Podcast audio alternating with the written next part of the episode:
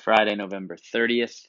It doesn't come into play that often, but the NFL each week has stat corrections where a few days after Sunday, so I think it's either Wednesday or even Thursday actually. Since today's Friday, we just found out about this yesterday. I guess it's Thursday.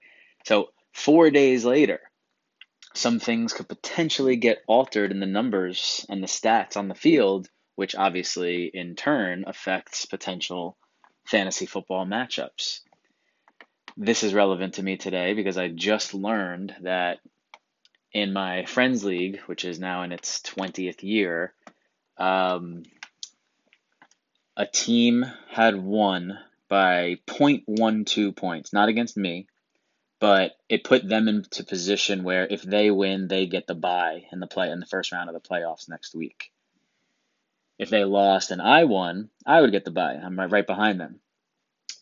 So they won by 0.12 on JJ Watt's 12 points on Monday Night Football. We use indi- we use uh, individual defensive players in this league.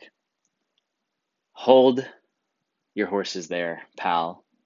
Stat correction: his opponent one of his defensive his defensive back was granted an extra tackle in stat corrections, giving him one more point and now making the team that I thought won by 0.12 actually lose by 0.88. And yes, I did that math right on the spot.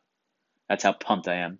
So that leaves this weekend in my own, I, I control my own destiny to get the two seed and the bye next week. Uh, and my boys could use the rest heading into the semifinals in week 15. So I'm playing a pretty weak opponent this week. I feel pretty good that I'll only have to win two games to take home the title rather than three.